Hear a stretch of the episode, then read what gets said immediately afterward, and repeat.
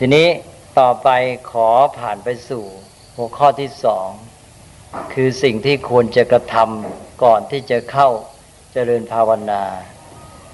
อย่างที่เรียกว่าบุพกิจของภาวนา บุพกิจของภาวนานี้ ก็มีหัวข้อสำคัญสามอย่างด้วยกันหนึ่งคือการตัดปริโพธปริโพธนี้ก็แปลว่า สิ่งที่ ผูกพันหน่วงเหนียว ให้ใจห่วงกังวล หรือสิ่งที่ทำให้ใจติดข้อง ซึ่งถ้าหากว่าใจติดข้องกังวลห่วงอยู่ ก็ทำให้มารบกวนการปฏิบัติ โดยเฉพาะในการปฏิบัตินี้สิ่งที่เราต้องการที่สำคัญก็คือสมาธิ ถ้าใจฟุ้งซ่านสมาธิก็เกิดไม่ได้ เพราะฉะนั้นข้อที่หนึ่งก็ตัดปริโพธปริโพธอาตมาได้กล่าวแล้วว่า หมายถึงสิ่งที่ติดข้องในใจ สิ่งที่ผูกพันน่งเหนียวทำให้ใจห่วงกังวล ซึ่งก็มีมากมายหลายอย่างเพื่อความสะดวก ในทางคำพีเก่าๆ ท่านก็เลยได้แจกแจงไว้ โดยประเพณีถือกันมาอย่างในคำพีวิสุทธิมรรคนี่ก็แสดงไว้สิบอย่าง เรียกกันว่าปริโพธสิบปริโพธสิบก็มีข้อที่หนึ่ง อาวาสหมายถึงวัดหรือที่อยู่ ถ้าเป็นพระก็เป็นวัด ถ้าเป็นฆราวาสก็หมายถึงที่อยู่ เวลาเราเข้าปฏิบัตินี้ไม่ควรจะมีความห่วงกังวลเกี่ยวกับเรื่องที่อยู่ ไปนึกถึงบ้านของเราว่าเข้าของเรามาก โจรขโมยจะมาลักหรือเปล่า เดี๋ยวมันจะลกลุงรังใครจะทำความสะอาด คนนั้นคนนี้ดูแลให้ไหมอะไรเนี่ย ไปห่วงกังวลอยู่ ใจไปติดข้องกังวลกับเรื่องที่อยู่อาศัยกับบ้านกับเรือน ก็เลยฟุ้งซ่านไม่เป็นอันกำหนดอารมณ์ของกรรมฐาน หรือกำหนดแล้วก็ใจเดี๋ยวก็วอกแวก เดี๋ยวก็ฟุ้งไปก็ไม่เป็นสมาธิ ข้อที่สองก็คือตระกูล ภาษาพระท่านเรียกว่ากุละตระกูลเริ่มตั้งแต่ครอบครัว วงตระกูล ก็เป็นห่วงเรื่องครอบครัวขึ้นมาอีกว่าครอบครัว จะเป็นยังไงนะจะอยู่กันดีเรียบร้อยไหมใครจะเป็นยังไงบ้าง อะไรต่าง ๆ เหล่านี้หรือพระก็เป็นห่วงตระกูลของโยม ครอบครัวโยมที่อุปถัมภ์บำรุง ว่าจะเป็นยังไง จะไปหาหรือเปล่าในตอนนี้ อะไรทำนองนี้ เรื่องนี้ก็ควรจะได้แก้ไขป้องกันให้เสร็จ คือไม่ให้มีความห่วงกังวล หมายความว่าก่อนที่จะเข้าปฏิบัติ ก็จัดเรื่องที่เกี่ยวกับครอบครัวซะให้เรียบร้อย เช่นว่าบอกให้ทราบ จะได้ไม่ต้องห่วงซึ่งกันและกัน อย่างพระก็บอกครอบครัวโยมที่อุปถากให้รู้ว่าตอนนี้จะเข้าปฏิบัติ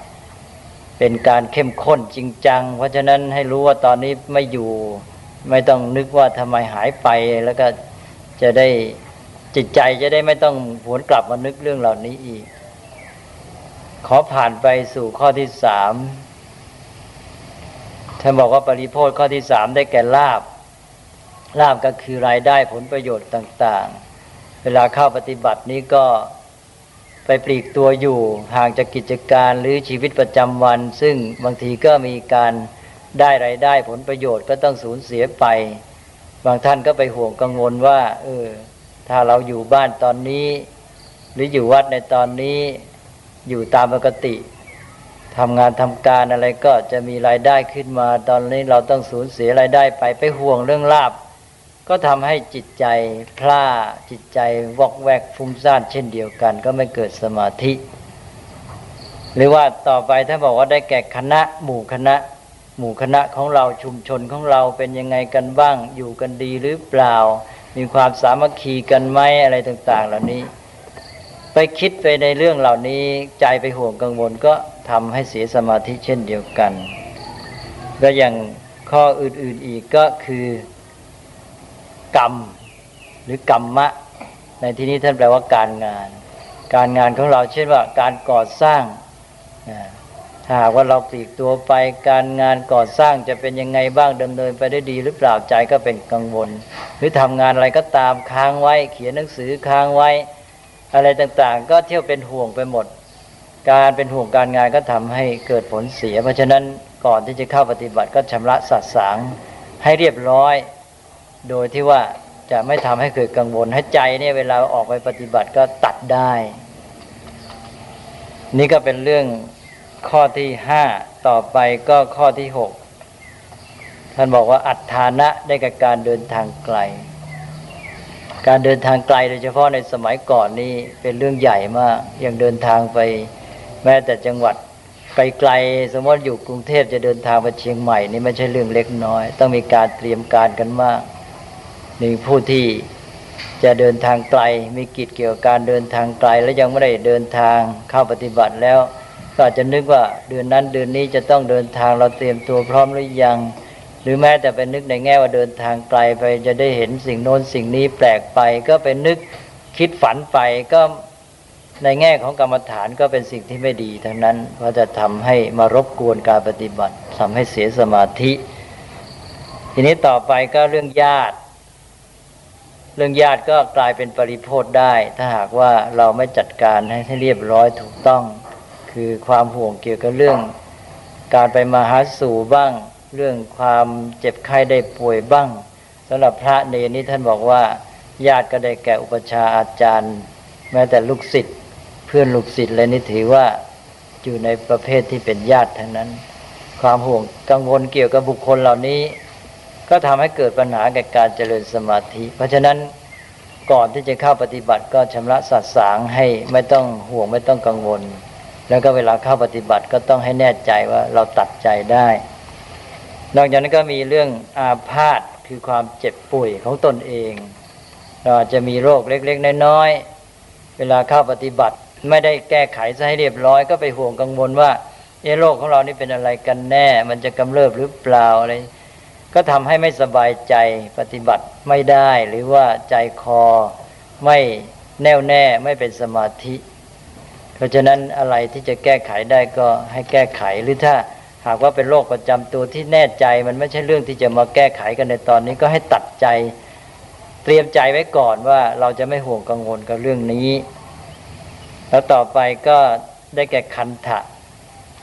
คือการศึกษาเล่าเรียน อย่างพระเนนหรือผู้ที่เป็นนักศึกษาก็อาจจะห่วงเรื่องการเล่าเรียน ว่าเมื่อเราเข้าปฏิบัติแล้ว เราเคยดูหนังสือมีกำหนดเวลาอย่างนั้นอย่างนี้เราก็ไม่ได้ทำการศึกษาเล่าเรียนของเราจะเสีย หรือจะไม่ได้ผลมากเท่าที่เราต้องการหรือตั้งเป้าไว้ ความห่วงกังวลเกี่ยวกับเรื่องเหล่านี้หรือแม้จะมีกิจกรรมเกี่ยวกับการศึกษาระหว่างนี้เราจะขาดอะไรงี้ การนึกห่วงเรื่องเหล่านี้ก็ทำให้ ใจคอไม่ดีไม่เป็นประโยชน์ไม่เกื้อกูลต่อการเจริญสมาธิ เพราะฉะนั้นก็ต้องตัดหรือว่าทำใจให้เสร็จซะก่อนว่าเราไม่ห่วงกับเรื่องเหล่านี้ อะไรที่ทำได้ก็เตรียมทำซะให้เสร็จสิ้นไป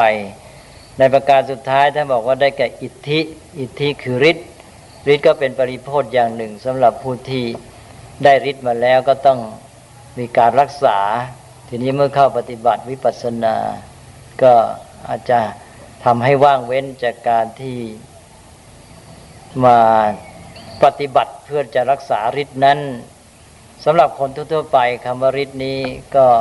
มาใช้ได้ในความหมายของความสำเร็จต่าง ๆ ซึ่ง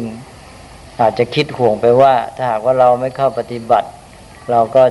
มีความสำเร็จในเรื่องนั้นเรื่องนี้รออยู่ แม้แต่เป็นเกียรติยศชื่อเสียงที่จะเป็นความสำเร็จเสร็จแล้ว เราเข้าปฏิบัติสิ่งเหล่านั้นก็อาจจะพลาดไปไปห่วงกังวลเรื่องเหล่านี้ก็ทำให้เสียผลได้ในการปฏิบัติของตนเอง เพราะฉะนั้นก็จะต้องปฏิบัติโดยวิธีประการที่หนึ่งก็คือว่าอะไรที่ควรจะทำให้เสร็จสิ้นให้เรียบร้อยไปก็จัดการเสีย หรือประการที่สองอะไรที่มันเป็นเรื่องระยะยาว ถ้าเราเห็นคุณค่าของการปฏิบัติแล้วเราก็ตัดใจซะให้แน่นอน เด็ดขาดตั้งแต่เขาเริ่มปฏิบัติ ไม่ต้องไปเป็นห่วงกังวลต่อไป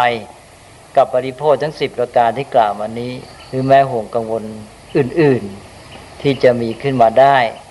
ข้อสำคัญก็คือให้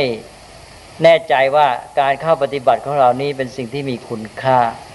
เมื่อปฏิบัติไปแล้วได้ผลดี ผลนั้นเป็นประโยชน์ที่คุ้มค่ากว่า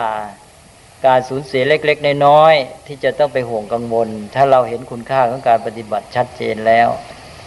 เราก็จะสบายใจแล้วก็จะมีจิตใจที่แน่วแน่ในการที่จะเจริญภาวนา เพราะฉะนั้นเรื่องปริโพธก็ท่านก็ให้ตัดเสีย อันนี้ก็ได้พูดไปมากมาย ความจริงก็สาระสำคัญก็คือว่าไม่ให้มีห่วงกังวล ใจจะได้แน่วแน่ไปในการปฏิบัติ มื่อตัดปริโพธแล้วก็เข้าสู่ข้อที่สองก็คือเข้าหากัลยาณมิตร ได้แก่อาจารย์ที่ท่านสอนกรรมฐาน ซึ่งเราก็จะเลือกท่านที่เป็นพระอาจารย์ที่มีคุณสมบัติ หรือที่เรามีศรัทธา ที่เราเชื่อถือว่าท่านจะสอนได้ผล มีความรู้แท้จริง มีประสบการณ์ในการปฏิบัติ